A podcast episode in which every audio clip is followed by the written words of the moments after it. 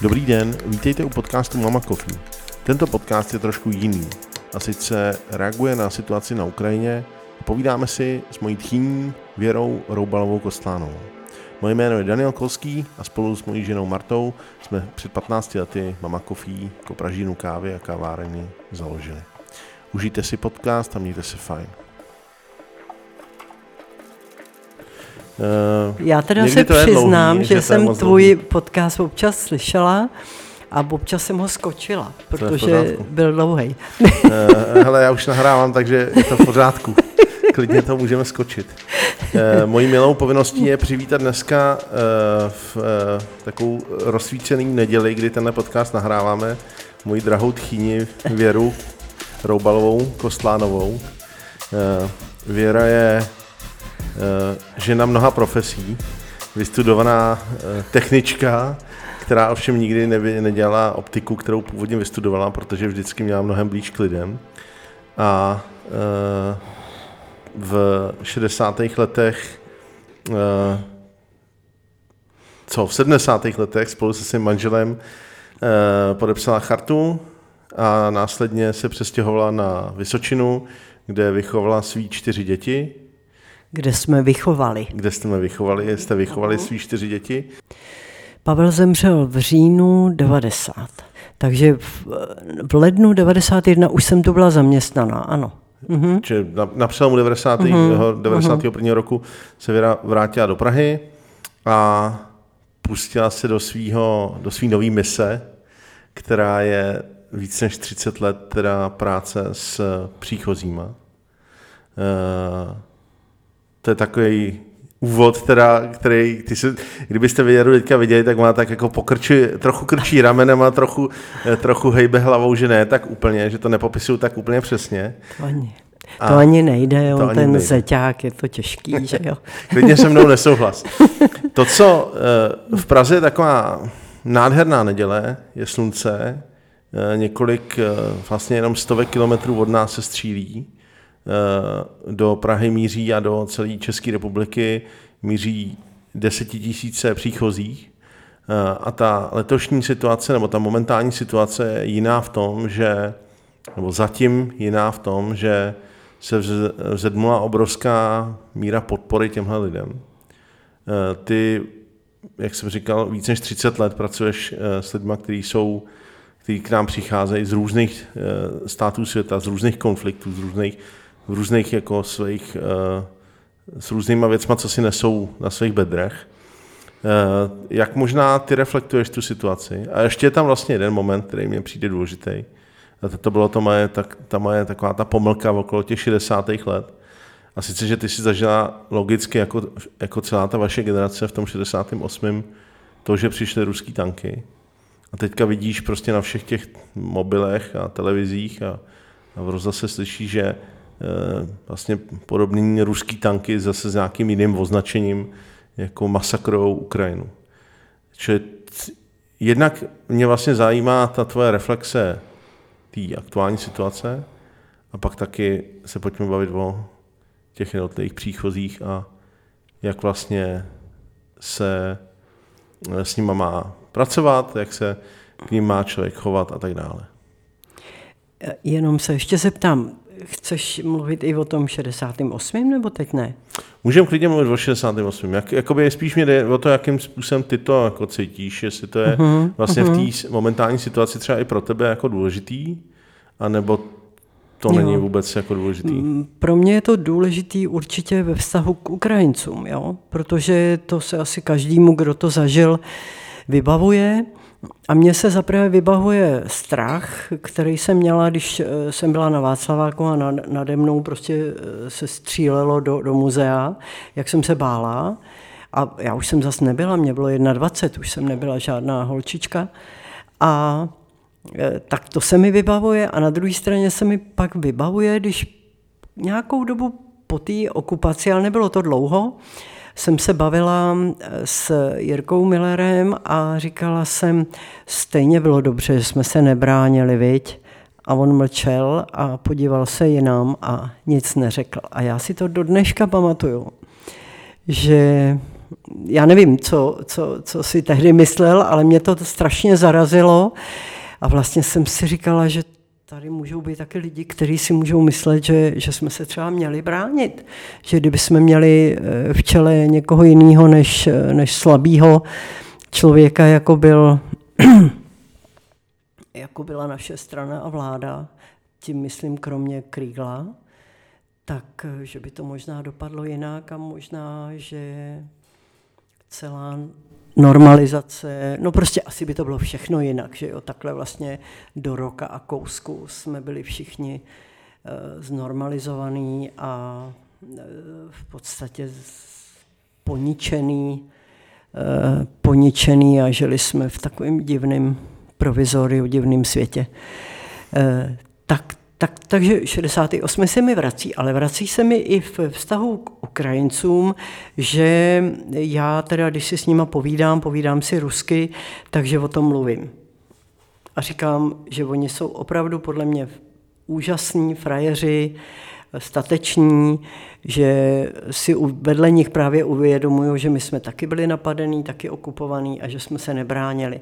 Já myslím, že je dobrý to, to říct, Není to, nemusí se člověk, já nevím, propadat a káce a já nevím co, ale takhle to bylo a, a jim to může pomoct, že jsem tak otevřená, oni pak můžou být taky otevření.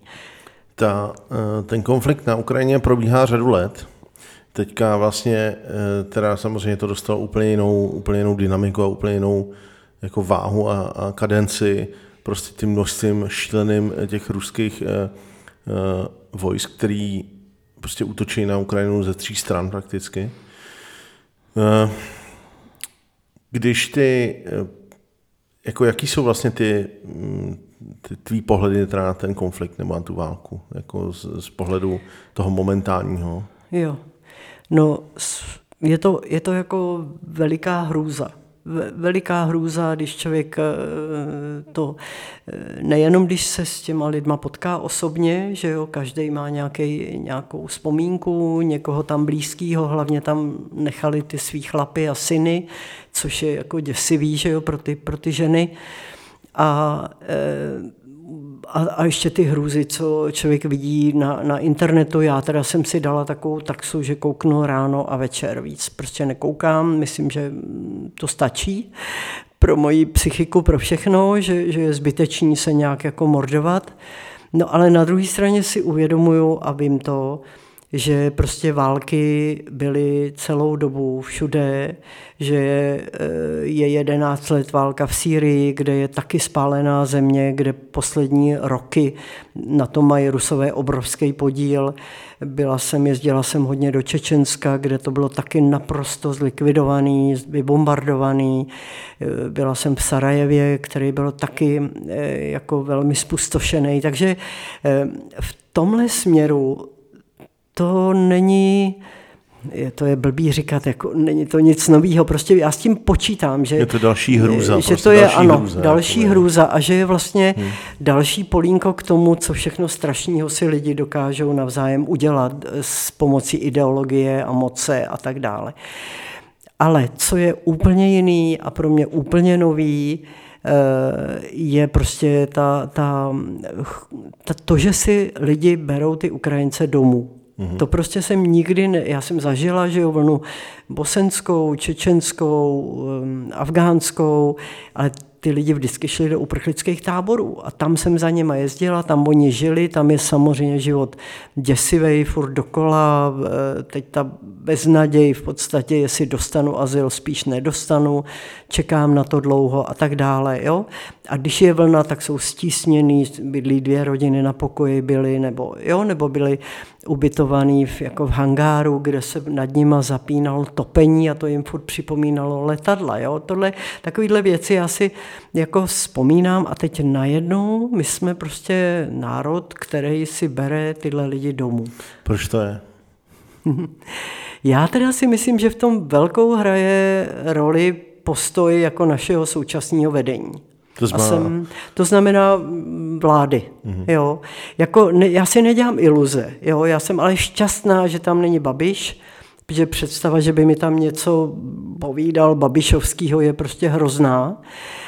Takže tyhle, jako naše, naše vláda se staví jednoznačně a to je hrozně důležitý v této situaci. Jo? Takže to je taková jako opora, samozřejmě to ani oni, ani my nemáme a nebudeme mít jednoduchý, ale to si myslím, že hraje roli.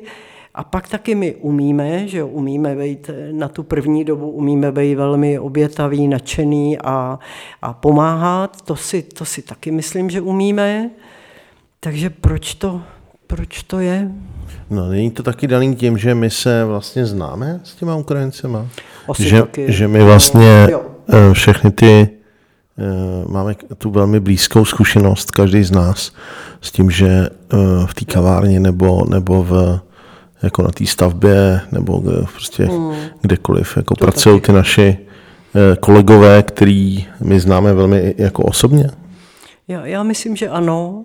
A může v tom hrát samozřejmě i e, náboženství, protože my jsme byli opravdu teď roky masírovaný strachem z muslimů, e, takže to tady teď nehraje roli, což jako jsem, to je celý absurdní, že jo, bát se paušálně nějakých, nějakých velkých skupin, který mají nějakou víru, každý člověk je svůj a e, já teda, to je moje eh, zkušenost z letitá, že když ty lidi toho mají za sebou moc, když těch traumat je prostě strašně moc a já když s nima pracuju, tak si připadám úplně bezmocná, protože nevím, co na ty hrůzy říct, tak v takových chvílích eh, si říkám a ptám se, jestli se modlej. A když řeknou, že ano, tak se mě strašně uleví, protože mají svoji víru, svoji modlitbu a můžou někde nabrat síly, nebo jak už, ať už si to udělají po svým, jak chtějí, ale prostě nepřipadají si tak ztracený, jako třeba já, když s nima mluvím. Jako ty jako ateistka do určitý míry. No, já, to, já v tom mám nějaký zmatek, ano. Každopádně eh, ta, ty si říká, že ty velké skupiny, jakoby i náboženský, eh, ty Ukrajinci jsou hodně, hodně pravoslavní. Mhm. Jako myslím, že mnohem víc, než si ty Češi představují, že jsou. Ano.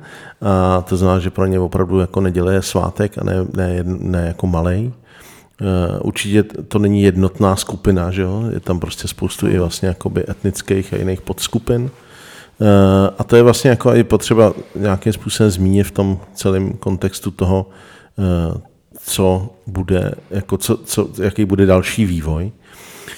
Jedna z těch, jedna z těch témat, které samozřejmě jsou úplně přirozený, když se bavíme o válce a o konfliktech, na tož o takové situaci, jako představě toho, že by někdo z nás musel utíct ze svého zázemí prostě s ničím, je vlastně strach. To je něco taky, co ty jsi zmínila ve vztahu k tomu 68. Jak vlastně ty, která si mm, prochází různýma zkušenostma životníma, jako pracuješ se svým strachem, jako s tím, s tím jako pocitem, že se bojíš, nebo jako, jak, jak, co, co je ta rada, jako, jak, jak jako pracovat s, s tou svojí obavou nebo strachem? No, nevím, jestli rada, asi každý to máme jiný, jinak. Ehm, Mně pomáhá o tom mluvit, někomu to říct, někomu, komu, komu důvěřuju a možná i hned, jo. Je mi ne, to, to jsem teda měla nahnáno, nebo mám nahnáno, nebo to si nedovedu představit a tak. Takže asi to, asi to pustit, prostě ty svý um, okamžitý uh, emoce pustit, pokud můžu, pokud si to můžu dovolit. A pokud, pokud ne, tak mě docela pomáhá to odkládat, že, se jako, že teď tady jsem na zemi, mám nohy opřený na zemi a prostě e, něco teď musím udělat, něčeho se chytit, ať už je to nějakých, e, ať už je to hrneček, nebo... nebo taky nějaká momentální práce. Momentální práce, ano, dost často. No a, a někdy to můžu jako odložit, ale vím, že to tam mám, že tam ten strach jako jsem si někam zasunula, odložila a pak je dobrý o něm mluvit a s někým, se, s někým si o tom popovídat a, a vyjevit to, ne, nemyslet si, že to jako zmizí. Prostě jsem se bála tak to říct. No. Možná spoustu lidí teďka se bojí toho, že, že jako může přijít ta válka i sem, ta retorika prostě těch, jako těch představitelů toho ruského režimu je, no toho putinovského režimu je prostě vlastně jako tupě přímočará v některých momentech, že právě jako vyhrožují v podstatě celému jako svobodnému světu. Nemáš ty strach z tohohle? Že může přijít ta válka i sem? Já, já se jako obecně války bojím asi celý život.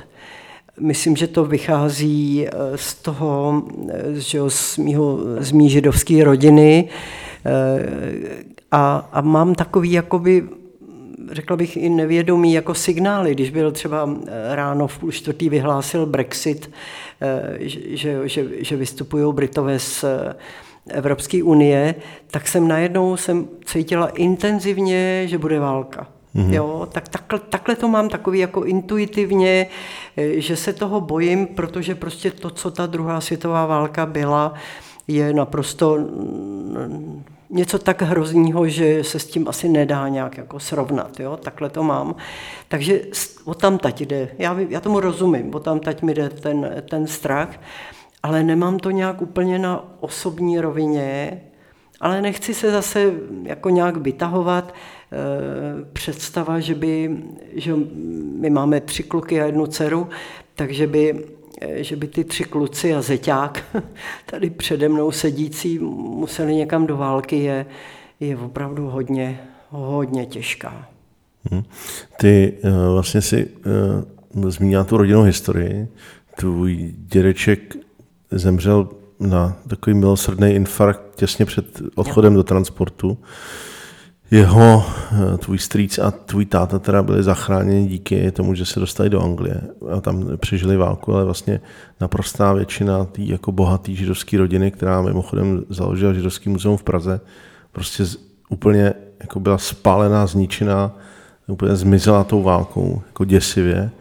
A uh, teďka vlastně uh, jsme v situaci, kdy zanikají ty historické komunity i židovský vlastně tímhle tím konfliktem v, v těch jednotlivých míst, mě, městech, protože jako takovýhle konflikt vyhání přesně tyhle ty lidi uh, dál a dál, protože ta situace třeba v Oděse a v jiných městech je taková, že tam jsou samozřejmě byly staré komunity, které tam dlouho žili. Uh, když se teda posuneme do toho, uh, do toho, do té zkušenosti český předchozí, my jsme tady měli, já nemám rád moc to slovo vlny, ale měli jsme tady takový, jako ty, ty, konflikty, ty, ty konflikty sem, eh, sem vehnali prostě lidi, kteří chtěli přežít.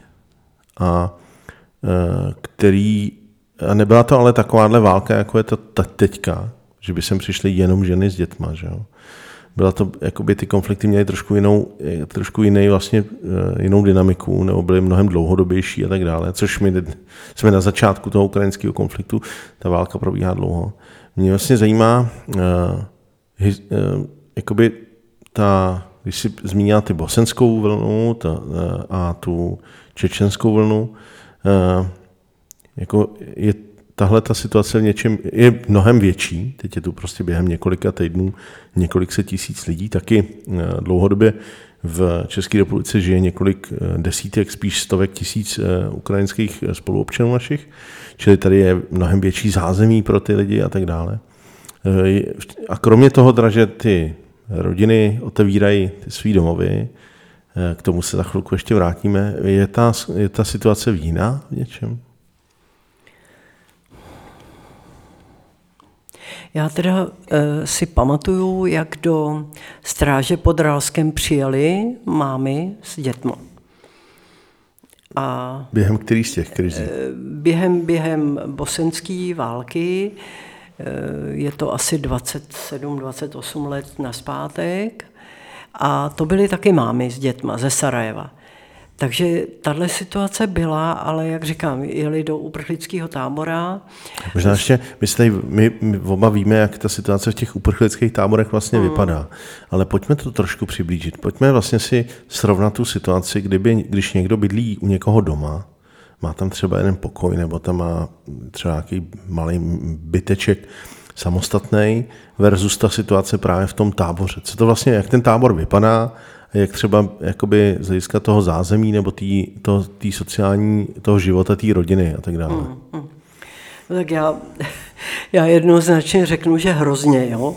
A to samozřejmě to je z mýho pohledu, kolik let jsem tam jezdila, zase si uvědomuju, že ty lidi, kteří opravdu utíkají z války, tak jako ty první týdny jsou šťastní, že, že prostě se tam nestřílí a že mají střechu nad hlavou a mají nějaký jídlo. Tak to, abych nebyla jako úplně, ne, úplně kritická ale postupně se vlastně jakoby rozkládají, protože je tam ten den co den stejný, je tam ta pasivita, je tam, eh, vlastně se tam nekonají ty rituály, že jo, není to, eh, není tam ty, ty neděle tam sice jsou, ale jsou jeden, jeden, jedna jak druhá.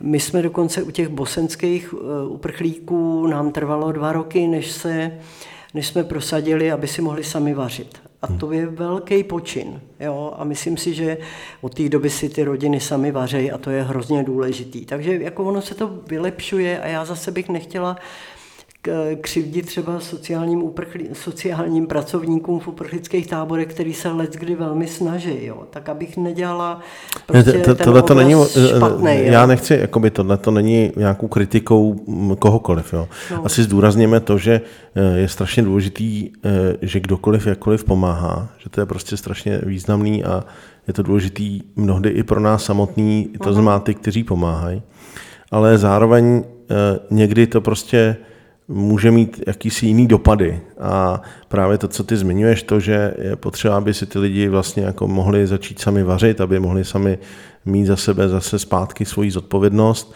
eh, to je, myslím, jako hodně důležitý aspekt v tom, aby to nebylo vnímané jenom, že prostě je tu někdo, kdo potřebuje jako hrozně moc pomoc, uh-huh, uh-huh.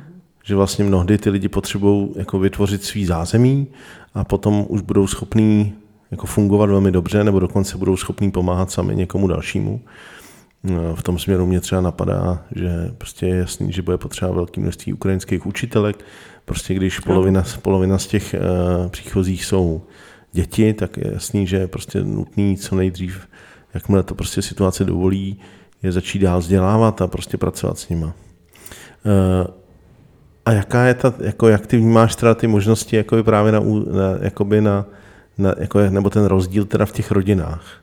Co, co si myslíš, že to vlastně přináší těm uprchlíkům a co to zároveň může vlastně přinést těm rodinám jako takovým. Mm-hmm. A nebo naopak, co tam třeba vnímáš jako takový, jako, jako že může vzniknout za problémy? No, já si myslím, že, že je potřeba eh, stále opakovat a, a mluvit eh, s těma, já říkám, hostitelama nebo ubytovatelama, aby ty lidi, kteří k ním přicházejí, aby je brali partnersky v tom smyslu, aby se jich ptali to, co oni potřebují, to, co oni chtějí, o to jde. Proto pomáhám, abych pomohla tomu člověku si jako, pokud to jde, splnit nebo naplnit to, co on potřebuje. A ne, že já vím, co on potřebuje, to většinou ani nevím a můžu být úplně vedle a můžou z toho být nějaký konflikty, může to být dost nepříjemný. Takže, ale stane se to někdy, no tak dobrý, ale znova si to uvědomit, jo, co oni potřebují, i se jich optat, co, co byste teď chtěli, co byste teď potřebovali. Někdy oni přijdou, že jo, eh, celý unavený, traumatizovaný, eh, třeba zrovna potřebují nemluvit a chvíli být ticho a jenom prostě, jenom prostě sedět a, a vnímat to, že jsou jako konečně v bezpečí nebo tak. Jo. A nebo zase budou naopak by chtěli povídat, nebo by vám chtěli něco uvařit, Jo? Jako poděkování za to, jako že... poděkování, hmm, ano. Hmm. Jo, prostě, ale to má několik fází, každý je v jiný fázi, taky každý si veze tu velikou životní historii sebou, že jo, o který většinou začátku nechtějí moc mluvit, tak když vidím, nechtějí mluvit, tak se jim neptám. Jo. Prostě celý to směřovat k tomu, že jako si všímám, co ten člověk chce, nebo ty lidi chtějí. No a pak to, co si říkal, že jo, mluvit o, o nějakým Eh, nějaký důstojnosti, to znamená eh, nebejt ten chudáček. To hmm. je asi hodně, pro každýho by bylo ponižující a pro ně je to taky ponižující.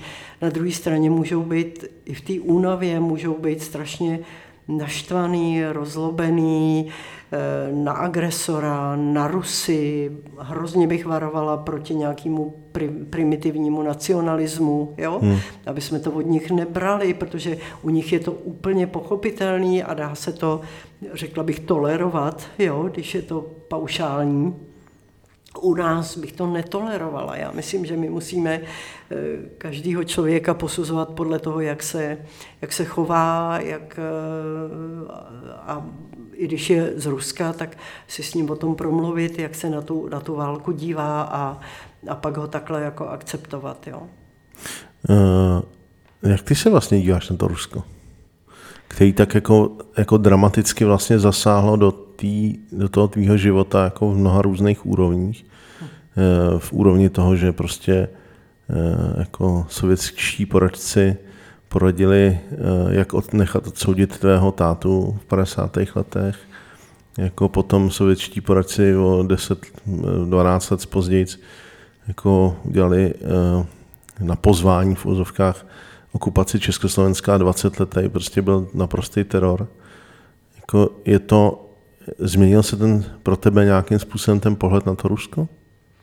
No určitě. Ty jsi tam ještě zapomněl e, zmínit moje rodiče, kteří byli velký komunisti, e, sice na to doplatili, ale byli velký komunisti a, a v, v těch v těch Rusech a v tom eh, sovětském osvobození na konci druhé světové války, to bylo pro ně strašně významné a viděli v tom nějakou naději, nějakou sociální spravedlnost a tak dále.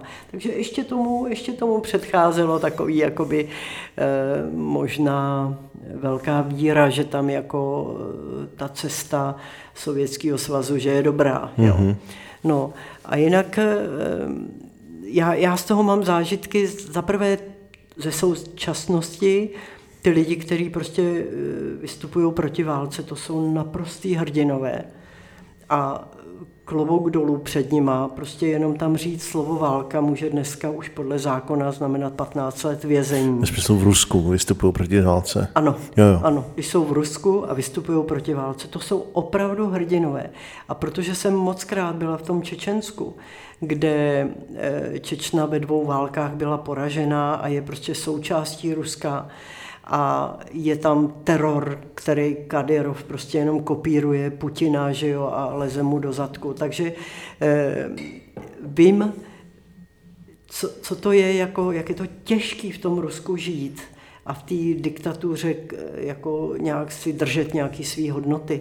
Takže pokud je tam člověk eh, slušný a slušně se chová, tak si toho velmi vážím. Je to tam mnohem a mnohem těžší, bych řekla, než, než je to jinde. No. Eh, když ty si, kdybychom se měli ještě vlastně vrátit v čase, kdy ty si sama pro sebe, protože možná to je jakoby určitá, kdy ty si vlastně se rozhodla, že ten oficiální pohled na tu, na ten, na tu politiku nebo na to, v čem žiješ, na ten komunismus, je vlastně jako špatně.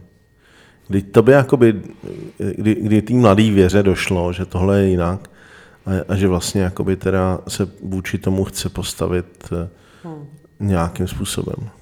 No já myslím, že až, 8, až 68.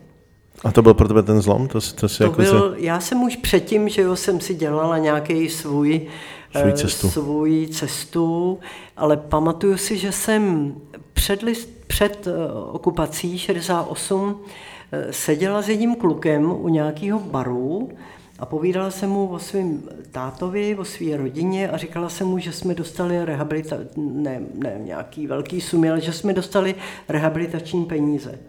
A on se na mě podíval a říkal, no jo, zase si komunisti dali komunistům. A já jsem byla úplně zaražená a dneska vím, že měl pravdu. Jo? Hmm, hmm. A to byly, tak to byly takové věci, které jako mě zvyklávaly v tom, v tom mým, že jsem, já jsem si svých rodičů obrovsky vážila, oni byli opravdu jako poctiví, slušní lidi, kteří naletěli příšerný ideologii a to je taková moje životní, životní téma, jak se, to, jak se to mohlo stát, ale to tady nebudu oni to možná, Tak oni možná nahradili svoji původní víru no, jako svý náboženství jiným náboženstvím, který bylo ano. Prostě stalinismus. Hmm. A Když se, když si ještě jako promítneš to, co se dělo v, tý, v těch 80. letech tady, to znamená naprostá cenzura, jako Pavel, že tvůj muž, byl odsouzený za rozšiřování knížek, za protistátní činnost. Zavázání knížek. Zavázání knih. A ty vychovávali jste spolu čtyři děti. Ta to množství těch informací, které tady bylo, bylo vlastně velmi limitovaný. Eh, v těch 80. letech byl hlas Ameriky, byla jako svobodná Evropa, eh, to lidi mohli poslouchat, bylo to poměrně hodně rušený a zároveň samozřejmě s tím byly spojeny další jako, další jako eh, řekněme, persekuce. Tvůj muž musel jako mnohokrát změnit práci, protože jakmile prostě přišly, peníze, přišly papíry o jeho kádrovém profilu, tak ho museli, ty, ty kádrováci ho vyhodili z těch, z těch zaměstnání, kde byl, což tehdy znamenalo pro ty, kteří si to nepamatují tu dobu, že vlastně ho mohli zavřít, kdyby prostě tu práci neměl. Byla pracovní povinnost. Byla prostě a. pracovní povinnost a každý musel mít prostě v, v občance tehdy razítko, kde je zaměstnaný, tak aby bylo jasné, aby ten stát vlastně kontroloval všechny naprosto. Eh, když si teď, ta, teď to Rusko smě, spě, spě, vlastně spěje jako směrem k té naprosté cenzuře informací, odříznutí od toho internetu, odříznutí od toho svobodného světa. Eh, eh, a jsou tam, je tam velké množství lidí, kteří to vlastně jako podporuje, který prostě vlastně ten ruský imperiální jako styl a tuhle tu, tu, to velký Rusko je pro ně ten ideál. A samozřejmě jsou tam spoustu lidí, kteří jsou jako, nemají ty informace a vlastně jsou, jsou zpracovávaný jsou, tou propagandou. Přesně tak. Jo. Jak, jaká je, co vlastně my s tím můžeme dělat na tom, jako v tom svobodném světě? Kromě toho, že se postaráme teda o ty eh, potřební, který teďka prostě eh, z důvodu tý, toho konfliktu budou jako přicházet, je něco jiného, co ty, bys, co ty vlastně vnímáš, jako že se má stát? Nějaký něco no, konkrétního? Jo, jo já, já si myslím, že, mm, že už, už trošku v tom covidu, který je samozřejmě nesrovnatelný s tím, co se děje teď na, na, s tou válkou na Ukrajině, ale taky to byla těžká doba a že i ta nám jako ukázala, nějaký třeba jiný, že můžou být i jiný hodnoty, než je teda to, to, to materiální, eh, taková jakoby touha potom hlavně být tady jako spokojený, mít, mít eh, hezký život, mít zábavu, mít hezký výjemy, hezký, hezký zážitky. To, já proti tomu vůbec nic nemám, ale není to jediný v tom životě a není to jediný smysl. Protože když se tomuhle naplno věnuju, tak prostě je mnoho věcí, které nechci vidět. A to nejde. Jo.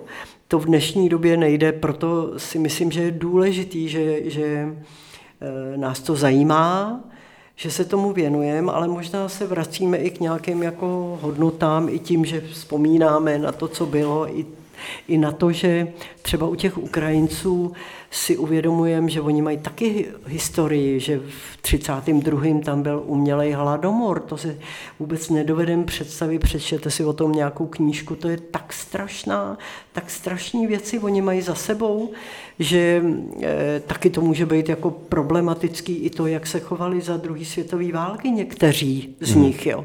Takže prostě tyhle věci, jako bych řekla, taková jako touha poznat tu pravdu, vědět, touha potom být pravdivý, být upřímný, jak to mám, být ohleduplný. Prostě jako kdyby se nám vracely trošku ty hodnoty, které jsou důležité, že, eh, že jsem třeba i ochotná se nějak uskromnit a, a udělat něco pro toho druhého jako cíleně. Ne protože že se věci zdražují, tak si je prostě míň koupím. Já si je prostě míň koupím, protože chci se podělit s někým o něco, nebo teď si myslím, že bude brzo téma energie, která se bude zdražovat a, a pokud chceme být opravdu proti válce, tak si myslím, že se fakt musíme odpojit eh, od ruského plynu a to ale znamená nejenom zdražení, ale znamená to i šetření, že si prostě já jednotlivě budu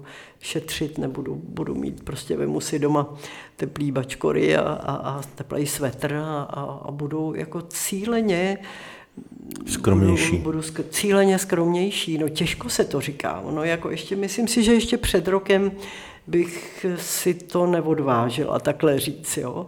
Ale ty, ty hodnoty se, myslím, posouvají a to je dobře. Eh, téma cíleného, cílení skromnosti je tvoje dlouhodobý téma. To je něco, co, eh, taky, co, co jako pozoruju, že, že tebe zajímá. Eh, teďka vlastně se spoustu lidí taky se tak jako mobilizuje k, k pomoci. Je nějaká rada k tomu, jak jakoby se úplně jako ne, nepoložit tou, tím, že, za, že po, jako pomáhám někomu jinému, nebo co, co je ta rada vlastně k tomu, jak s těma, jak sám se sebou pracovat jako v takovéhle, v takovéhle situaci? No, jako vědět a počítat s tím, že je to nadlouho, já jsem o tom přesvědčená, jak prostě znám ty ostatní války, tak to bohužel je fakt nadlouho. A za druhý, eh, to, co jsem říkala, eh, zkoušet eh, vnímat to, co ty lidi potřebují a tím pádem taky vnímat to, co já potřebuju. A když už toho mám jak buchet a už se v noci budím a, a nemůžu myslet na nic jiného, už jsem se dlouho nepotěšil ničím, tak to prostě je špatně. Tak je tam taková jako to jsem já používala v Čečensku, kde je eh, zajímavý, v tý, v tý, že to je muslimská země, kde jsou opravdu vychovávaný k tomu, aby se, eh, hodně jsou vychovávaný v tradici pomáhat. Hodně, aby, aby pomáhali. A to znamená, eh, to je jejich dost často, speciálně u žen jsem se s tím setkala, takové jako náplň života. A teď já jsem tam najednou přišla s tím, v terapii, že by se měli trošku starat o sebe a že by se měli sebe opečovávat. A to je z jejich eh, tradiční výchovy braný jako sobectví. Jo? Takže jsem tam používala takovou jako jednoduchou mm, větu, že vlastně, když se budou trošku starat o sebe, budou silnější, tak budou moc lépe pomáhat. A to byla taková, jakoby trošku to zní manipulace, ale má to smysl, je to, je to pravda a to fungovalo. To oni byli ochotní, aby mohli pomáhat, tak se i chvíli dokázali starat o sebe a pak najednou objevili, že to je dobře, že to je k dobrýmu, když se taky občas starají o sebe. Co to ale vlastně úplně prakticky znamená? Co, co by si někomu, kdo v tenhle moment prostě Eh, poslal nějaký peníze, jakoby eh, vzal svý šaty, který nepoužívá a prostě udělal nějaký další kroky. Teď přemýšlí o tom, že bych si vlastně jako třeba vyklidil jeden pokoj a tam by teda někoho jako nechal chvilku prostě bydlet, tak co bys mu, ale přesto si uvědomuje vlastně tu, jakoby tu křehkost toho, nebo že to možná vlastně jako nedopadne dobře, tak co bys mu nebo jí poradil? Hmm. No já bych, já bych zkusila, mě docela pomáhá papír a tuška, jo? tak asi bych si vzala papír a zkusila bych si napsat takovou jako smlouvu, kterou bych chtěla s tou, dejme tomu, ukrajinskou rodinou podepsat, když tam u mě budou bydlet a domluvit se na tom, abych to já dlouhodobě vydržela, a nebo bych tam napsala, že to vydržím jenom 14 dnů a že to prostě bude smlouva na 14 dnů a, eh, a nebo na dlouho. A co by teda, eh, jak já si představuju, jak bychom fungovali, jak to bude s tou společnou ledničkou, s tou koupelnou, s tím, eh, kdo bude vařit, jak to bude s nákupem a tak dále. Jo? Opravdu si to představit jako, abych to já zvládla, No a pak samozřejmě, až by přišla ta rodina, tak to s ní probrat. Říct, hejte, takhle je to pro mě jako přijatelný, jak vy to vidíte, co, co na to říkáte, můžeme to takhle? A možná oni na první dobrou budou reagovat tak, že jim vlastně v, tu, v ten moment je asi všechno jedno a, a jsou šťastní, že mají e, střechu nad hlavou, ale klidně si domluvit, že to zase za týden si spolu sedneme a znova to probereme a uvidíme to, co... A tam už by byla ta otázka, co vy potřebujete, abyste tady byli spokojení v kontrastu nebo v, v souznění, ne v kontrastu, v souznění s tím, co já eh, potřebuju, abych to nějak dlouhodobě vydržel. Je tam uh, určitě nějaká dynamika, jako, která se týká třeba párů, že jo? Že to prostě může být vlastně jako složitý v tom, že třeba žena chce pomoct a muž ne, mm. nebo naopak. Mm. Uh, jakoby, jak to vlastně probrat i jako doma. No určitě dopředu. Určitě dopředu. Já jsem nedávno slyšela takový případ, kde e, žena ohlásila, že by vzala ukrajinskou rodinu a muž o tom neví. Tak to opravdu si myslím, že, Je že, není, že není dobře. Hmm. A e, protože to pak může mít daleko sáhlý následky a že, že vlastně to, o čem jsem, jsem se bavila, co si můžu jako na sebe naložit, tak to musí být i v tom páru, co si my dva spolu můžeme na sebe naložit, aby jsme to unesli, aby i ten náš vztah byl, byl dobrý. A, a potom, protože pokud to tam začne skřípat, tak to začne skřípat i s těma uh, ubytovanýma. No. Hmm. Uh, trošku mi to, no, to... Ale je taky možné to nějak rozdělit, že jo? Třeba se dohodnou na tom, že dobrý, tak tady budeme mít mámu s dětma a o ně se budeš starat ty. A já budu dělat to, že když budou eh, potřebovat ze začátku nějaký peníze, aby vůbec tu nebyli jako chudáci, tak já eh, na to můžu dát tolik a tolik za měsíc. Třeba. No. Jasně, že každý tam má vlastně nějakou roli, nějakou která roli. může být jako uh-huh. velmi platná. Eh, když ty lidi nebo to, co my jsme se předtím bavili, vlastně před tím rozhovorem, o tom, co jsou ty nejdůležitější věci, tak určitě to bydlení je jedna ta z těch prvních. Mít vlastně nějaký zázemí, kde si člověk opravdu může odpočinout, kde se může uh, kde má nějakou taky nějaký soukromí, že jo, tak strašně důležitý v této době, kde si může sám poplakat, anebo s někým společně poplakat kde může si být jistý, že si může zavolat tomu milýmu nebo své rodině, uh-huh. kde se může spojit s tou rodinou, která třeba je teďka eh, roz, rozběhla prostě uh-huh. po mhm. celé Evropě uh-huh. třeba, nebo je někde, někde dál. A nebo je ještě na Ukrajině. Nebo ještě no, na no. Ukrajině. No. Nebo se jí nemůže dovolat a, a logicky to vytváří ještě větší a větší stres, stres a strach. Co jsou ty další věci, které vlastně jakoby v tom dlouhodobějším jako přicházejí, mm-hmm. tak je jasný, že v momentě, kdy ty lidi jsou někde díl, tak uh, začínají uvažovat o tom, co, co bude dál. Ano. Uh, a taky uvažují o tom, co je doma a co je tady. A vlastně jakoby to protahuje a, a v něčem komplikuje to, to, jakoby to, to, to, co původně nikdo nechtěl, to znamená, že se ty rodiny roz, rozcházejí, nebo, mm. nebo se můžou taky dozvědět, že někdo z jejich blízkých zemřel a tak dále. Jak vlastně hm, jak se ta dlouhodobost z toho prvního nadšení, že teda jako přišel někdo, kdo je sympatický nebo třeba méně sympatický, ale sedíme spolu uče, jakoby jak se ta dlouhodobost potom, jak s ním pracovat mhm, vlastně? Mhm. No, myslím, že se hodně odvíjí od toho prvního nějaký, od té smlouvy, abych to, to nastavení, jak to Od toho prvního nastavení, to je šíleně důležité, ale to se může posunout, to se může měnit. Pak je tam, ještě jsem možná neřekla, No, ty jsi to vlastně řekl, že potřeba toho soukromí. Jo. Někdy prostě ty lidi fakt potřebují e, mluvit a někdy konečně třeba potřebují být chvíli sami. Jo.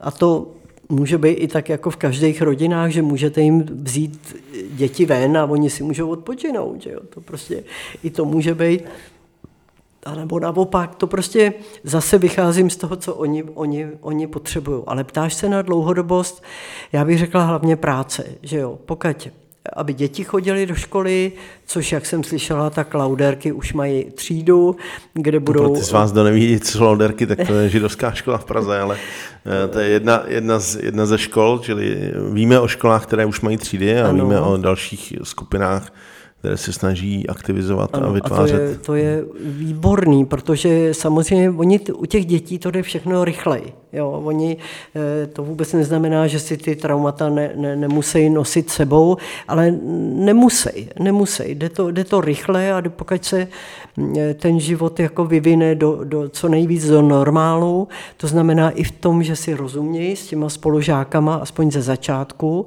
pak se postupně můžou učit česky, že jo, a tak, ale nejsou najednou hozený do, do úplný cizoty, tak no a tím se pádem, když je postaráno o děti, tak se samozřejmě uleví těm maminám, jo, a to je jasný, nebo i babičkám.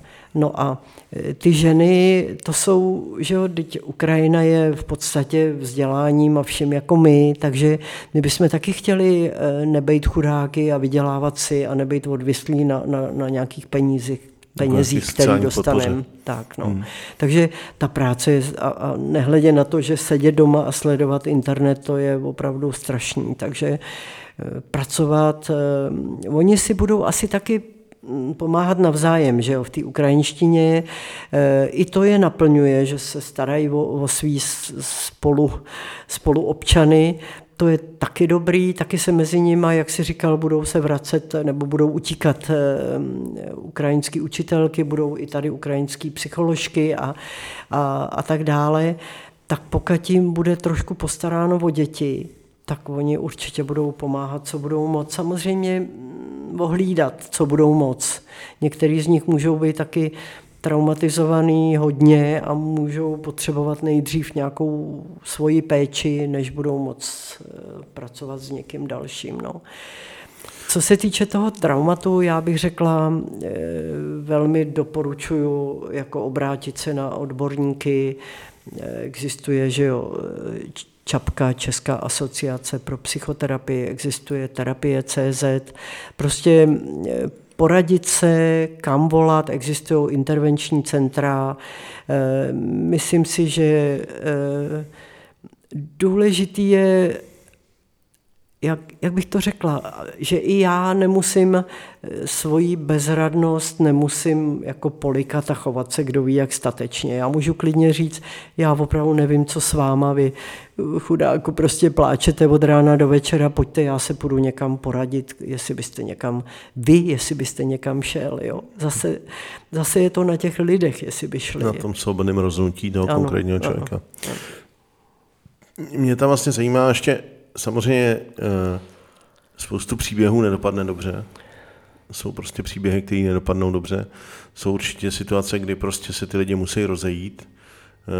Uh, musí taky pro někoho ta, ta situace se dostane do nějakého diskomfortu, kdy už prostě si řekne, já už nemůžu prostě pomáhat. Mě už, tady, mě už to prostě deptá, mě už to ničí, nebo, nebo já vlastně nejsem schopný chodit sám do práce, nebo nějakým způsobem jinak mě to poškozuje. Uh,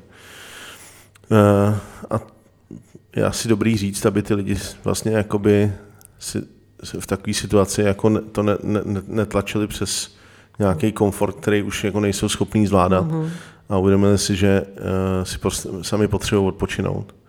A že uh, asi v momentě zase, když si odpočinou, tak třeba za nějakou dobu budou schopní s něčím pomoct. Jo. Třeba to nebude nabídka ubytování u nich doma, protože tam, tam mm-hmm. můžou mít jako špatnou zkušenost nebo cokoliv, ale třeba to může být nějaká jiná role, která je stejně eh, nebo podobně hmm. významná, nebo možná ještě důležitější a ještě víc platná. Takže já si myslím, že je strašně důležitý, mm, eh, aby ty lidi byli na sebe opatrní, aby nenabízeli něco, co je prostě opravdu za jejich komfortní zónou.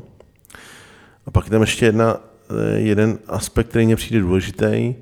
Vlastně díky téhle pomoci a té podpoře, která se dostává Ukrajinkám a jejich dětem a tím i celým ukrajinským rodinám a vlastně, kdybych to měl tak jako říct, eh, tak celému tomu ukrajinskému národu, který se snaží bo, eh, bojovat za svoji svobodu, tak vlastně ještě vedle toho mnozí jako naši spoluobčané zjišťují, jak na tom jsou naši jiní spoluobčané. Mm-hmm.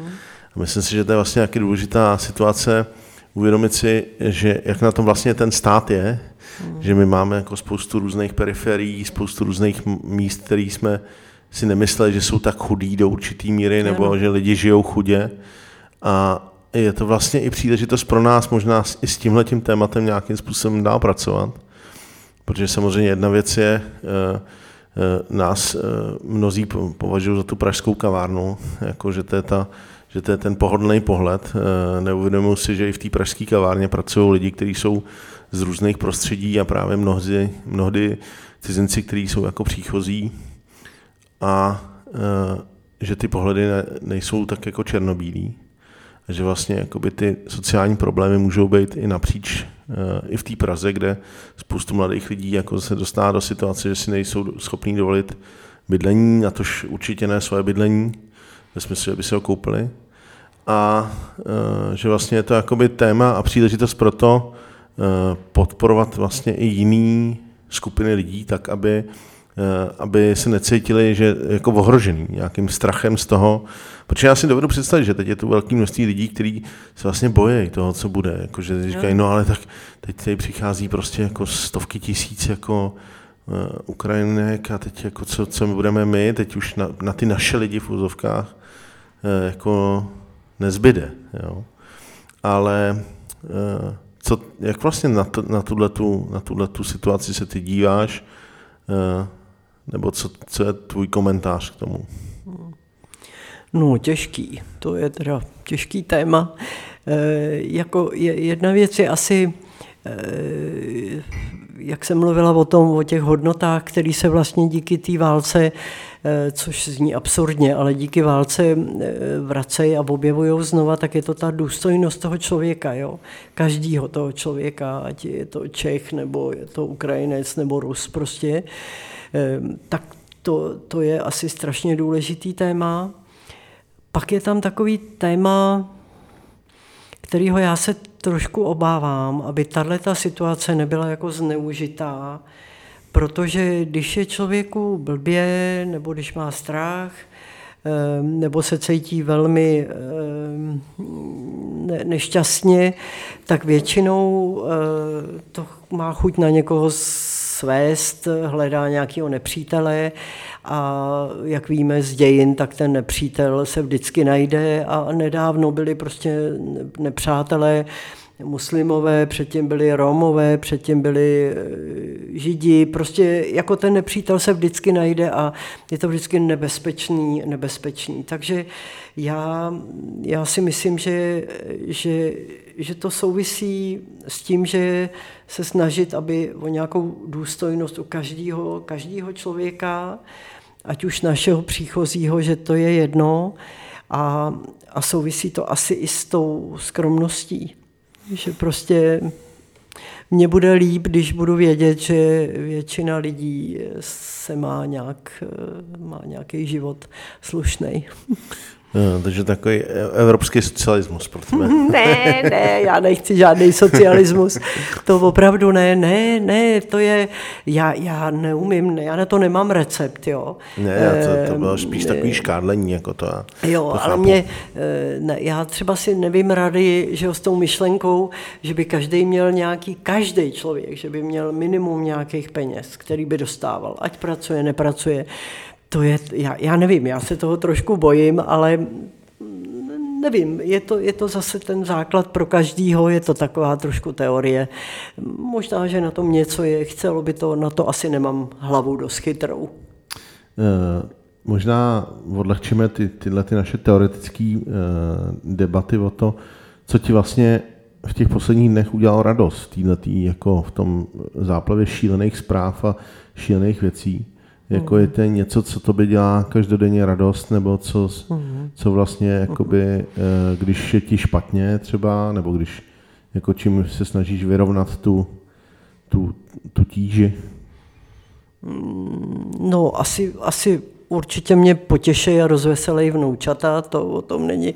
Opravdu to je upřímný, protože oni, ty děcka jsou prostě skvělí. Děti, děti mám výborný a, a jejich partnery taky. E, to nešplhám tady u Danyho, ale, ale je, to, je, to, je to upřímný. Tak to tak je. Pak jsem, eh, včera jsem byla v Senohrabech a bylo tam spousta sněženek a to je, to je něco tak jako takovýhle tyhle malý krásy, to je opravdu radost obrovská. A pak jsem třeba, já jsem asi rok, co jsem začala se pokoušet nějak malovat, spíš proto, že, že, to, byla, že to je nějaký objev pro mě, ale byla jsem u e, Dáši Urbánkový, kam teda chodím s dvěma vnoučaty a prostě mi to nešlo. Tak jsem udělala nějaký hrneček se slzama. Tak jsem prostě, to, co asi to, co opravdu pomůže, je dělat to, co fakt člověk cítí v tu chvíli. Jo? když cítí, že potřebuje někomu pomáhat, tak pomůže a když, když cítí, že už na to nemá, že by, že by se natáhl a vzal by si knížku, tak, tak si veme knížku a nebo si s někým postěžuje, nebo se s někým opije, nebo tak. Hm. No pokud to není každý den, kdy by se opíjel, tak je to asi docela rozumný. A, ano. A, no. Je něco, co ty víš, a opakovaně se vlastně k tomu vracíme, to je to téma té dlouhodobosti. Je něco, co ty předpokládáš, že vlastně bude potřeba za nějakou dobu. Teďka to tak jako, teď řešíme ten největší akutní, tu akutní situaci eh, typu eh, těch, eh, toho ubytování nebo nějakých dalších věcí, hmm. Hmm. ale něco, co máš pocit, že by se mělo, na co bychom si vlastně měli připravit dál? Co by byly ty další kroky, no. které bychom asi si měli rozmyslet?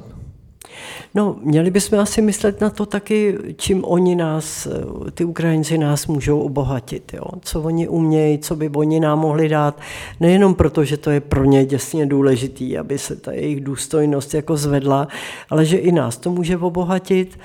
Pak si přemýšlím o, tý, o těch lidech, kterým je 15 až 18, a který by bylo strašně dobře, když by, se, když by si odsaď něco odnesli. Něco by se tu naučili, ať už klidně angličtinu nebo cokoliv. Jo.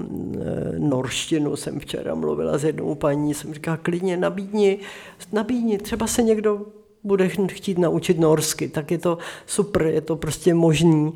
Ehm, pak, pak vidím jako velký téma eh, seniory, který, eh, kde se ten stres a eh, ta starost začne projevovat a bude velmi potřeba jejich lékařský lékařský ošetření, lékařská péče. Ukrajinský seniory, ukrajinský, sem přicházejí. Ukrajinský, no. Hmm.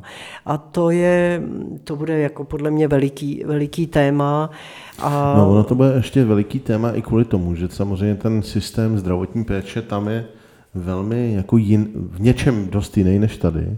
A myslím si, že by bylo hodně dobrý jako právě přesně do toho velmi rychle zapojit ty mm-hmm. ukrajinský jako lékařky, který ano. sem přicházejí. Ano. I kvůli tomu, že by vlastně to pomohlo mm-hmm. tomu našemu systému a pomohlo by to no, vlastně no. jako možná no, i jakýsi mm. úvodnímu rozdělení to, co jsou ty jako důležitý mm. témata a co jsou třeba jako spíš jo. jako ano, diagnózy ano. psychologický nebo jo, psychiatrický. Jo, jo tak, tak, tak no. jako možná eh, jsme mluvili o tom, že, že někde se dělají třídy pro ukrajinské děti, tak třeba budou vznikat nemocnice, kde budou ukrajinští lékaři a sestry a, a budou tam chodit uprchlíci jako se léčit. Jo. I, to, I to je možný, já, já nevím, ale že jo, tam kor u těch lékařů je strašně důležitý ta domluva, aby ty lidi mohli říct, co jim je. Takže eh, u těch seniorů vidím, pak bude určitě ta téma těch traumat, to prostě přijde, ta tíha. Já mám teda velkou, velmi dobrou zkušenost se skupinama těch traumatizovaných lidí, pokud oni budou chtít. Možná pobavme se o tom, jak to vlastně vypadá, jako když se pracuje s tím traumatem. Tak znamená to, ty říkáš právě tyhle ty, ty, ty skupinové, to jsou ženské skupiny? Já jsem dělala ženské skupiny, no. Já jsem dělala v uprchlických táborech ženské skupiny. To bylo trošku jiný, protože já jsem tam dávala, zaprvé to začínalo nějakým pohoštěním, vždycky jedna něco udělala pro ostatní, což je taky důležitý, aby pohostila, to bylo v tom uprchlickém táboře hodně důležitý. No a pak jsem dávala nějaký téma, který tak jako se vybublalo v tom, v tom eh, buď jsme se o tom bavili po cestě do tábora se studenty, anebo, nebo tam bylo na místě, prostě tam vyvřelo. A eh, dělala jsem to proto, ne, že by ty témata musely být, ale že je to takový lehčí pro ty lidi, jo? když mají o čem mluvit, než, než eh, jako bývá klasická terapeutická skupina, kde se klidně mlčí a čeká se, až, až, až to prostě nastane. někdo, až to nastane, to tak to je hodně těžký. Jo? Hmm. Takže eh, je, jako jak bych to řekla, eh, já jsem měla, nedávno jsem měla nějaké takové popovídání s psychologi a eh, tam jsem mluvila o tom, že nejdůležitější je, aby ten psycholog unesl tu tíhu, která jako se na něj, se na něj jako valí a když už je toho na něj moc, tak aby si to probral v supervizi a tak dále. To jsou takové jako rady pro psychologii, ale já si myslím, že to jsou rady i, i, i do života. Jo. No a tak v tom reálném životě eh, ta supervize je trošku něco jiného. jako to znamená, eh, nebo respektive by prostě běžný eh, lidi nemají supervizi, aby to s někým probrali, tak ano. případně samozřejmě můžou uh-huh. ve, svý, jako ve vztahu ke své psychohygieně kontaktovat nějakého psychoterapeuta ano, a sami, dobře. sami si ano. říct třeba, jako já mám pocit, že tohle je moc, nebo mám třeba, ano. lidi můžou mít pak pocit, že třeba v něčem selhali, když třeba v něčem neselhali uh-huh. a jako uh-huh. vyčítat si nějaké věci. A myslím, obecně si myslím, že eh, ta mm, psychoterapie je vlastně velice dobrá, eh, velice dobrá metoda v tom, eh, nebo metoda, prostě je to způsob psych, jako hygieny sama sebe, ve vztahu k těm těžkým, těžkým tématům, které hmm. nás prostě v životě různě potkávají. Uh, ty já máš bych, takovou? Promiň, promiň, no. Já bych to asi, je to těžký to vykládat, ale já mám zkušenost, že jo, z rodin po holokaustu, kde eh, když se v první generaci a v naprosté většině se o tom nemluvilo, o tom traumatu holokaustu, o těch hrůzách těch válek, té války. A tím pádem se, a to už se dneska ví a píše se o tom mnoho knih, se to trauma přenášelo na další generace, druhá, třetí. Právě tím nemluvením. Právě tím nemluvením, právě tím mlčením se to přenáší. Takže moji takový přání, já to neumím říct úplně přesně, ale moje takové přání je, aby tyhle lidi, pokud jsou, a většina jich je velmi traumatizovaných, tak pokud chtějí, tak aby o tom mohli mluvit. Ale to není o tom, že, že budou mluvit o tom nejhorším, co se jim stalo. To je třeba o tom, aby jenom mohli emočně zpracovat i třeba něco okolo, co se dělo, co, co ten pocit, se, ten, vlastně, ty pocity, které se kolem toho děli, který je provázeli, který třeba potom e, cítili, nebo předtím, to se není, není vůbec potřeba e, se namáčet do toho nejhoršího, co, co oni prožili, ale být s nima, když budou chtít kolem toho něco prožívat a vyprávět, tak to to je pro ně hrozně důležitý a je tady taková naděje, že když tohleto se vlastně umožní těm lidem, takže se ty traumata nebudou přenášet na další generace, protože se nebude mlčet. Jinak řečeno, že se jim podaří vlastně s tím traumatem pracovat a a nějak se mu jako jasně, jasně si ho popsat. Jo, ale jenom zdůraznuju, že opravdu není cílem mýho povídání, aby, aby lidi mluvili o tom nejhorším, co se jim jako v životě stalo. To, ne, o, to, o to tu nejde. To, to, já to naprosto chápu. Ani tohle cílem tohle povídání není mluvit o psychoterapeutických metodách, mm, jak toho docílit. Jo. To, co je tvoje dlouhodobý téma, je, aby obecně spolu lidi mluvili. Vlastně jako docela normálně, protože to vlastně možná přináší ty eh, ty rozuzlení některých věcí, nebo to taky přináší ty možnosti mm, některé věci popsat, některé věci si sám pro sebe rozmyslet a formulovat. Eh, je někdo v poslední době, kdo eh, nějaký rozhovor nebo něco, co ti udělal radost právě, jako že jsi s někým mluvila a nebo nějaký příběh, který ti vlastně potěšil, eh, že se něco povedlo? Je mine, to, to, to je jsem takový, trošku teďka za... Eh, za... Já mám mnoho příběhů, které mě potěšily a povedly. Eh, teď jenom honem nevím, protože jsem byla nějak strašně ponořená do toho, do té ukrajinské války, tam toho zatím moc... Jo, asi, eh, asi se mi, asi mě potěšilo já jsem v takovém spolku Babičky bez hranic a to je takový trošku že, legrační název, to se mně moc líbí a e, to, většinou jsou tam lidi, kteří chodili nebo patřili do dřívějšího Berkatu, jenom mezi tím o 20 let zestárli. Stali se babičkama. Stali se babičkama a e, teď funguje e, v kavárně Javánka, takový jako společnost, jmenuje se to Kafe Žinka, což je kafe žena ukrajinsky. No a jsou tam každý den odpoledne služby, kam lidi můžou, eh, jak, jak Ukrajinky, tak Rusky, tak jakýkoliv eh, ženy můžou přijít a můžou si tam eh, spolu pobejt. V pondělí se tam učí čeština a tak dále.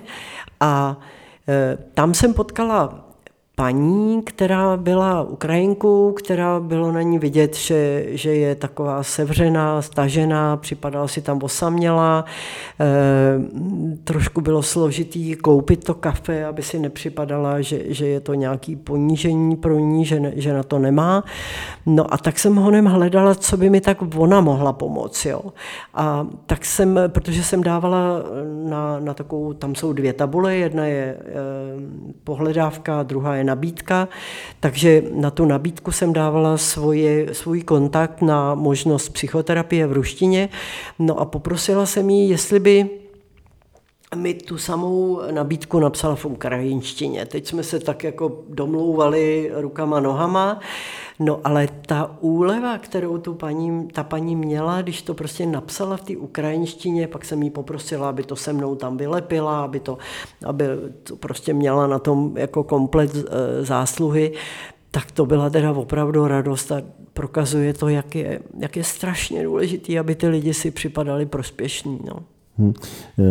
Ještě jenom zmíníme, ka, eh, kafe Žínka je, teda funguje v Javánce. Javánka je taková restaurace, kavárna v, na Praze na Vinohradech, na zastávce Jana Masaryka, čili vřele doporučujeme jednak se za Juanitou, spolu, která je spolumajitelka a, a provozovatelka, stavit eh, na skvělé jídlo, který je indonéský původně, proto taky Javánka. Ano. A zároveň eh, teďka podpořit Eh, Žinku, kafe Žinku, protože to je úplně skvělý projekt a myslím si, že to je jako jeden z mnoha dalších projektů, který budou vznikat kolem ano. toho. A eh, je to vlastně ale krásná ukázka takových jako věcí ze spoda, která vlastně může hrozně dobře fungovat a může vlastně jakoby ukázat a aktivizovat spoustu různých věcí a lidí kolem. K tomu se vlastně zeptám na jednu věc. Protože to mně přijde hodně důležitý, že mnohdy vlastně ty lidi mají pocit, že to jako musí sami zvládnout, že to jako sami, že já teďka tady udělám, já zařídím a já něco. Jaká je vlastně role, ty jsi mluvil o Berkatu, mluvil asi o Inbázi, mluvil asi o jiných organizacích, je spoustu různých organizací, které se vlastně dlouhodobě věnují různým tématům v, v, ve vztahu k migraci a k těm příchozím.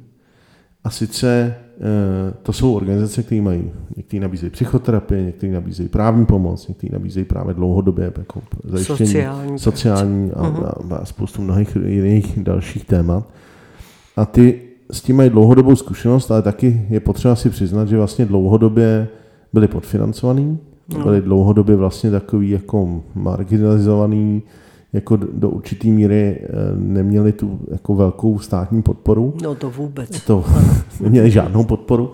A eh, teďka se ta situace eh, jako dramatizuje v tom, že vlastně v té úplně, úplně, úplně první fázi ten stát říkal, hele, tady jsou ty organizace, ty to zvládnou, než ty organizace velmi, vlastně, řekl bych, odpovědně a jasně řekli, hele, my na to vůbec nemáme kapacitu.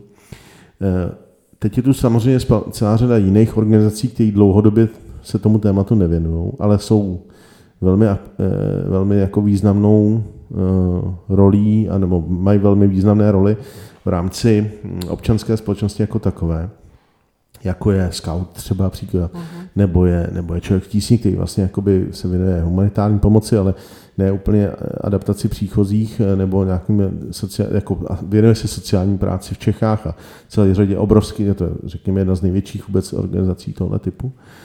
Ale jsou, ty, jsou tu jako různý mladý a malý organizace, které vlastně jako můžou se do toho nějakým způsobem zapojit. Nebo jsou tu třeba sbory, nebo jsou tu prostě uh-huh. oddíly, církve, církve uh-huh. prostě všechny možné různé organizace.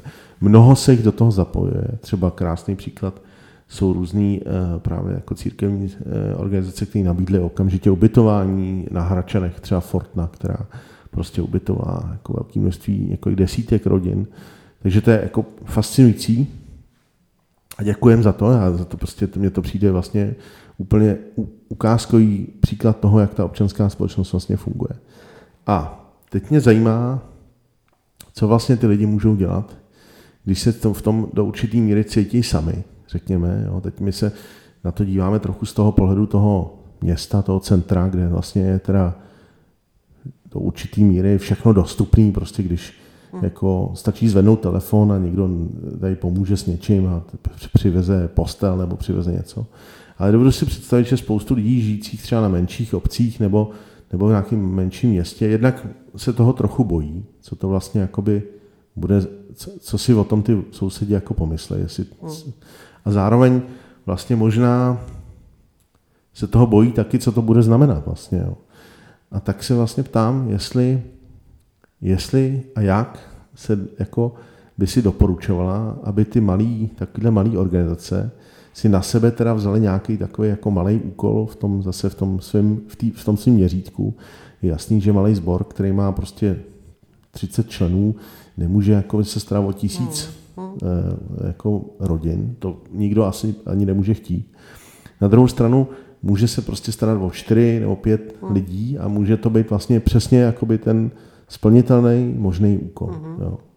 Je nějaký vlastně jako takovýhle, já vím, že to je hrozně individuální a že to je hrozně jako, jako těžký někomu radit, jako dělejte tohle nebo dělejte tohle, ale jako jak vlastně z dizidentských jako doby máš ty nějaký jako takovou jako radu na to, jak vlastně ty lidi jako zapojit? jak ty lidi vlastně jakoby před, hmm. tak jako, je po, jako vlastně jim pomoct nebo je tak jako popostrčit do toho, aby oni se k tomu hmm. připojili? No asi zase jako vždycky osobním kontaktem, no. Jako aby spolu lidi mluvili a řekli si, hele, dobře, tak chceš pomoct a na co, co bychom tak zvládli, co by to tak mohlo být. Eh, bylo by to prýma, tohle je prostě moc, jo.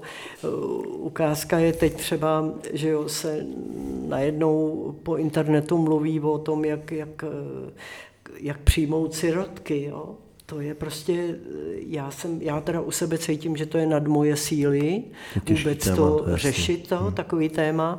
Taky si vzpomínám, že při každé válce, když jsem šli uprchlíci, tak se o tom mluvilo, vždycky se to objevilo. To je tak zodpovědný, je potřeba, aby se toho ujala prostě nějaká organizace, která tomu opravdu rozumí a, a pak můžu třeba následně nějak pomáhat, ale jako vzít to jako téma na začátek. To je prostě nad mý síly a to je dobrý si říct. No a jinak, jako, co bych, dizidentská zkušenost, kam, tam já strašně ctím nějakou jako e, kamarádství a upřímnost a, a i nějaký e, takový to, to pobývání víkendový spolu nebo mluvení. E, počkej, co ještě bych tak... Já tam, mně se tam nějak furt promítá Hmm, ono je mnoho spolků, který dává něco dohromady, ať už je to ekologie, ať už je to starání se o včely, nebo prostě a tyhle ty spolky, ty mají nějaký vazby hezký, osobní většinou tak na ně nějak jako navázat. Jestli by ještě chtěli něco, že jo, klidně sem přijdou Ukrajinci, kteří se zabývají včelama, že jo, tak, tak je můžu, jak je můžu napojit na to, jo, prostě... Konec eh, konců ty mluvíš o vlastně tak trochu vzdáleně o jedním tvým kamarádovi, který má včely a je to právě přišel z Ruska. Přišel z Ruska, z Ruska. A, a teď se stají stará o včely a pomáhá mnoha lidem e, dál a dál. E, to vlastně je takový příklad jako vlastně jako úspěšného Jo, úspěšně zabaveného kluka, ano. který... Který žil který... velmi skromně a postavil se na nohy. Super, krásně. A který zároveň no. vlastně, no. to je takový jako možná docela hezký optimistický příběh nakonec. Eh, eh, možná ty si zažila spoustu velmi těžkých situací, situací, kdy ty lidi jako prošli, třeba zase zmizeli ano. a mnohdy ta mnohdy prostě vlastně ty lidi eh, nejsou tady na dlouho, protože prostě třeba mají nějakou rodinu někde jinde. Ano, a jdou za svýma příbuznýma. Ano. Logicky jakoby procházejí. No. I tak eh, má smysl jim prostě na té cestě na nějakou dobu pomoct, dát jim vlastně zázemí a potom je nechat udělat to svobodné rozhodnutí, aby oni se, eh, aby se mohli rozhodnout o tom svém životě, který je jako, jako dospělí lidi zažil si taky mnoho situací, kdy ty lidi eh, se vzali, kdy tady mají, založili rodiny, kdy prostě to mělo ten dobrý konec v tom, že, eh, že eh, mají tady rodiny, vychovávají tady děti, udržují nějakou vazbu s tím místem, odkud pocházejí. Mm. a tak to asi má být. Prostě má to být takový důstojný život. Ano, já jsem pro. No tak jo, moc děkuji za naše vzájemné povídání. Je to jako, není to jednoduchý téma, tak na nedělní odpoledne, eh, ale je to téma, který ty žiješ 30 let na druhou stranu, eh, který eh, jsme si nemysleli a věřili, doufali jsme, že žádnou takovouhle situaci nebudeme prožívat. Teď ji prožíváme. Prožíváme ji jako někdo, kdo může v tenhle moment jako velmi výrazně někomu pomoct a my jsme záměrně se nebavili o tom, jako jak pomoct nějakou válce nebo jak pomoct tomu konfliktu. Hmm. To uh, ty sama, jako to není tvoje téma, tvoje téma je pomoct těm lidem, kteří jsou, kteří jsou zasažený tím konfliktem. To jo, ale zároveň jako opravdu ta, ta jako nějaká mm, obrovská energie proti té válce, tak o tom furt přemýšlím, jak to udělat, proto jsem že jo, s tím, s tím omezením toho plynu a takový jako, jo, něco najít, co opravdu je k něčemu, co může být účinný, to jako vlastně furt hledám, že jo, i s, tí, i s tím mým Františkem doma, s mým mužem o tom mluvíme, aby, aby to bylo fakt nějak účinný, aby se nějak tahle hrůza zastavila. Tak doufujeme, doufujeme, že se nám eh, podaří tu hrůzu na různých úrovních a eh, na všech možných úrovních zastavit a zároveň, že mezi dobí se prostě podaří eh, nám důstojně zajistit podmínky pro ty lidi, kteří sem přišli a který, o který se můžeme jako společnost postarat a i vlastně postarat se o ty naše lidi, kteří z toho třeba naopak mají obavu a uh-huh. nějakým způsobem řeší to, co, eh, to, co to pro ně vlastně bude znamenat. Moc děkuji za tvůj čas. Já Moc taky děkuji. Díky ještě jednou bych chtěl moc moc poděkovat všem, kteří se jakýmkoliv způsobem, jako, i kdybyste měli pocit, že malým, tak eh, prostě jakýmkoliv způsobem za, zapojete. Hmm, a vydržíte ještě chvíli. A chvíli vydržíte a, a, a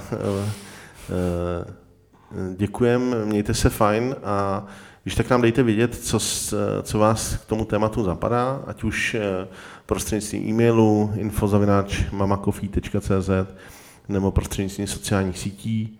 Eh, můžete se zapojit taky do www.pomáhejme